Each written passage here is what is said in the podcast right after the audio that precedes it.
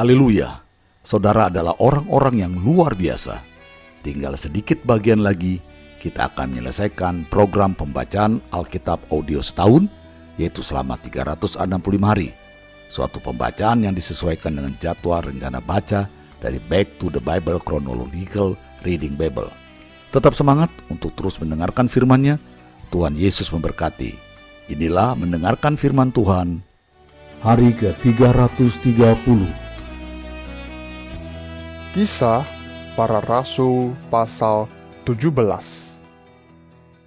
Paulus dan Silas mengambil jalan melalui Amphipolis dan Apolonia dan tiba di Tesalonika. Di situ ada sebuah rumah ibadat orang Yahudi. Seperti biasa, Paulus masuk ke rumah ibadat itu.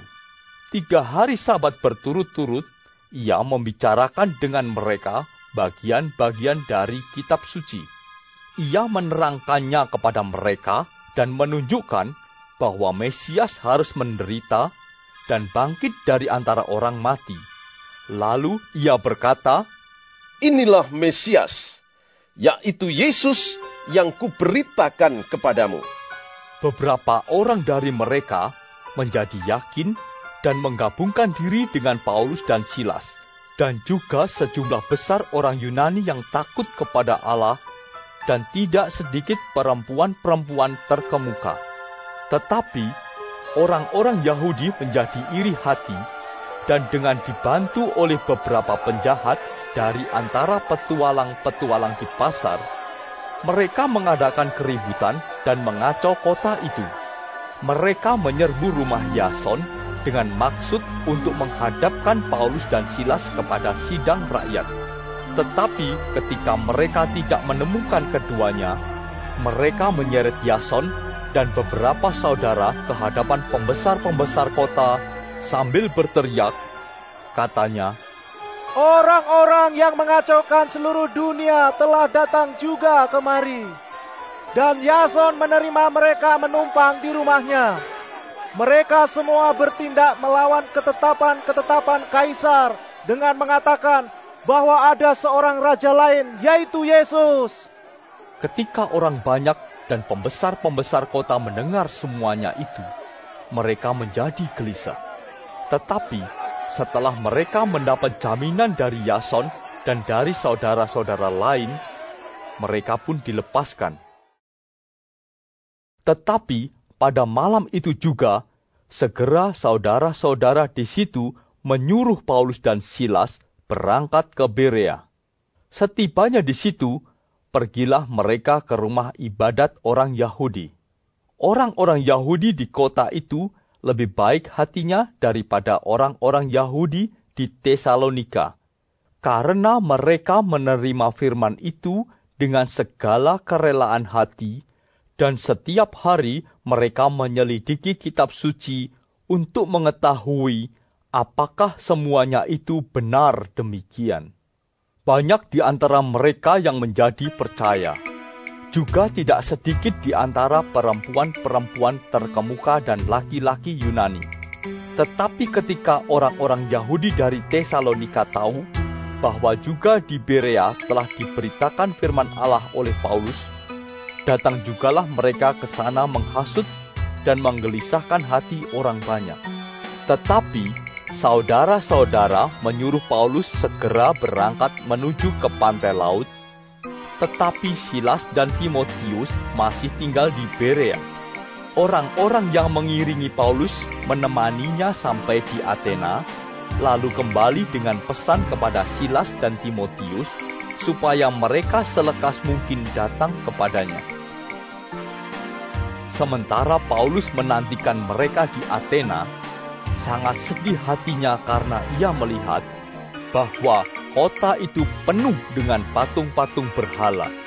Karena itu, di rumah ibadat ia bertukar pikiran dengan orang-orang Yahudi dan orang-orang yang takut akan Allah, dan di pasar setiap hari dengan orang-orang yang dijumpainya di situ.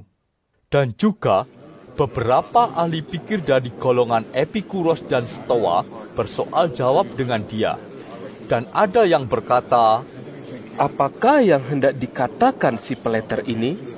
Tetapi yang lain berkata, Rupa-rupanya ia adalah pemberita ajaran dewa-dewa asing. sebab ia memberitakan Injil tentang Yesus dan tentang kebangkitannya.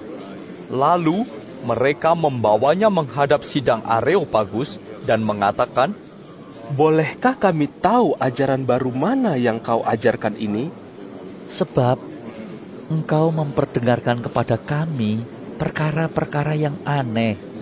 Karena itu, kami ingin tahu apakah artinya semua itu. Adapun orang-orang Athena dan orang-orang asing yang tinggal di situ tidak mempunyai waktu untuk sesuatu selain untuk mengatakan atau mendengar segala sesuatu yang baru. Paulus pergi berdiri di atas Areopagus dan berkata, Hai orang-orang Athena, aku lihat bahwa dalam segala hal kamu sangat beribadah kepada dewa-dewa. Sebab ketika aku berjalan-jalan di kotamu dan melihat-lihat barang-barang pujaanmu, aku menjumpai juga sebuah mesbah dengan tulisan kepada Allah yang tidak dikenal. Apa yang kamu sembah tanpa mengenalnya, itulah yang kuberitakan kepada kamu. Allah yang telah menjadikan bumi dan segala isinya. Ia yang adalah Tuhan atas langit dan bumi, tidak diam dalam kuil-kuil buatan tangan manusia, dan juga tidak dilayani oleh tangan manusia, seolah-olah ia kekurangan apa-apa, karena dialah yang memberikan hidup dan nafas dan segala sesuatu kepada semua orang. Dari satu orang saja, ia telah menjadikan semua bangsa dan umat manusia untuk mendiami seluruh muka bumi. Dan ia telah menentukan musim-musim bagi mereka dan batas-batas kediaman mereka, supaya mereka mencari dia dan mudah-mudahan menjamah dan menemukan dia. Walaupun ia tidak jauh dari kita masing-masing. Sebab di dalam dia kita hidup, kita bergerak, kita ada seperti yang telah juga dikatakan oleh pujangga-pujanggamu. Sebab kita ini dari keturunan Allah juga. Karena kita berasal dari keturunan Allah, kita tidak boleh berpikir bahwa keadaan ilahi sama seperti emas atau perak atau batu, ciptaan kesenian dan keahlian manusia. Dengan tidak memandang lagi zaman kebodohan, maka sekarang Allah memberitakan kepada manusia bahwa di mana-mana semua mereka harus bertobat karena ia telah menetapkan suatu hari pada waktu mana ia dengan adil akan menghakimi dunia oleh seorang yang telah ditentukannya. Sesudah ia memberikan kepada semua orang suatu bukti tentang hal itu dengan membangkitkan dia dari antara orang mati. ketika mereka mendengar tentang kebangkitan orang mati, maka ada yang mengejek dan yang lain berkata, Lain kali saja kami mendengar engkau berbicara tentang hal itu. Lalu Paulus pergi meninggalkan mereka. Tetapi beberapa orang laki-laki menggabungkan diri dengan dia dan menjadi percaya.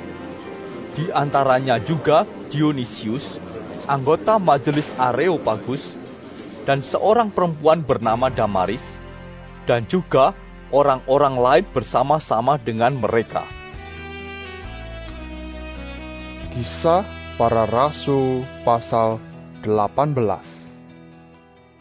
Kemudian Paulus meninggalkan Athena, lalu pergi ke Korintus. Di Korintus ia berjumpa dengan seorang Yahudi bernama Aquila, yang berasal dari Pontus. Ia baru datang dari Italia dengan Priscilla istrinya, karena Kaisar Claudius telah memerintahkan supaya semua orang Yahudi meninggalkan Roma. Paulus singgah ke rumah mereka, dan karena mereka melakukan pekerjaan yang sama, ia tinggal bersama-sama dengan mereka. Mereka bekerja bersama-sama karena mereka sama-sama tukang kemah. Dan setiap hari Sabat, Paulus berbicara dalam rumah ibadat dan berusaha meyakinkan orang-orang Yahudi dan orang-orang Yunani. Ketika Silas dan Timotius datang dari Makedonia, Paulus dengan sepenuhnya dapat memberitakan firman di mana ia memberi kesaksian kepada orang-orang Yahudi bahwa Yesus adalah Mesias. Tetapi ketika orang-orang itu memusuhi dia dan menghujat, ia mengebaskan debu dari pakaiannya dan berkata kepada mereka, Biarlah darahmu tertumpah ke atas kepalamu sendiri. Aku bersih, tidak bersalah. Mulai dari sekarang, aku akan pergi kepada bangsa-bangsa lain. Maka keluarlah ia dari situ, lalu datang ke rumah seorang bernama Titius Justus yang beribadah kepada Allah dan yang rumahnya berdampingan dengan rumah ibadat. Tetapi Krispus, kepala rumah ibadat itu, menjadi percaya kepada Tuhan bersama-sama dengan seisi rumahnya. Dan banyak dari orang-orang Korintus yang mendengarkan pemberitaan Paulus menjadi percaya dan memberi diri mereka dibaptis. Pada suatu malam, berfirmanlah Tuhan kepada Paulus di dalam suatu penglihatan, Jangan takut, teruslah memberitakan firman, dan jangan diam. Sebab aku menyertai engkau, dan tidak ada seorang pun yang akan menjamah dan menganiaya engkau, sebab banyak umatku di kota ini. Maka tinggallah Paulus di situ selama satu tahun enam bulan, dan ia mengajarkan firman Allah di tengah-tengah mereka. Akan tetapi, setelah Galio menjadi gubernur di Akhaya, bangkitlah orang-orang Yahudi bersama-sama melawan Paulus, lalu membawa dia ke depan pengadilan. Kata mereka, Ia ini berusaha meyakinkan orang untuk beribadah kepada Allah dengan jalan yang bertentangan dengan hukum Taurat.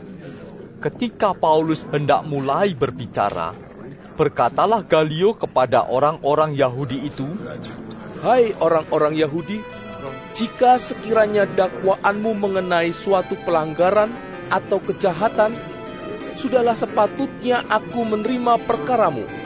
Tetapi kalau hal itu adalah perselisihan tentang perkataan atau nama atau hukum yang berlaku di antara kamu, maka hendaklah kamu sendiri mengurusnya.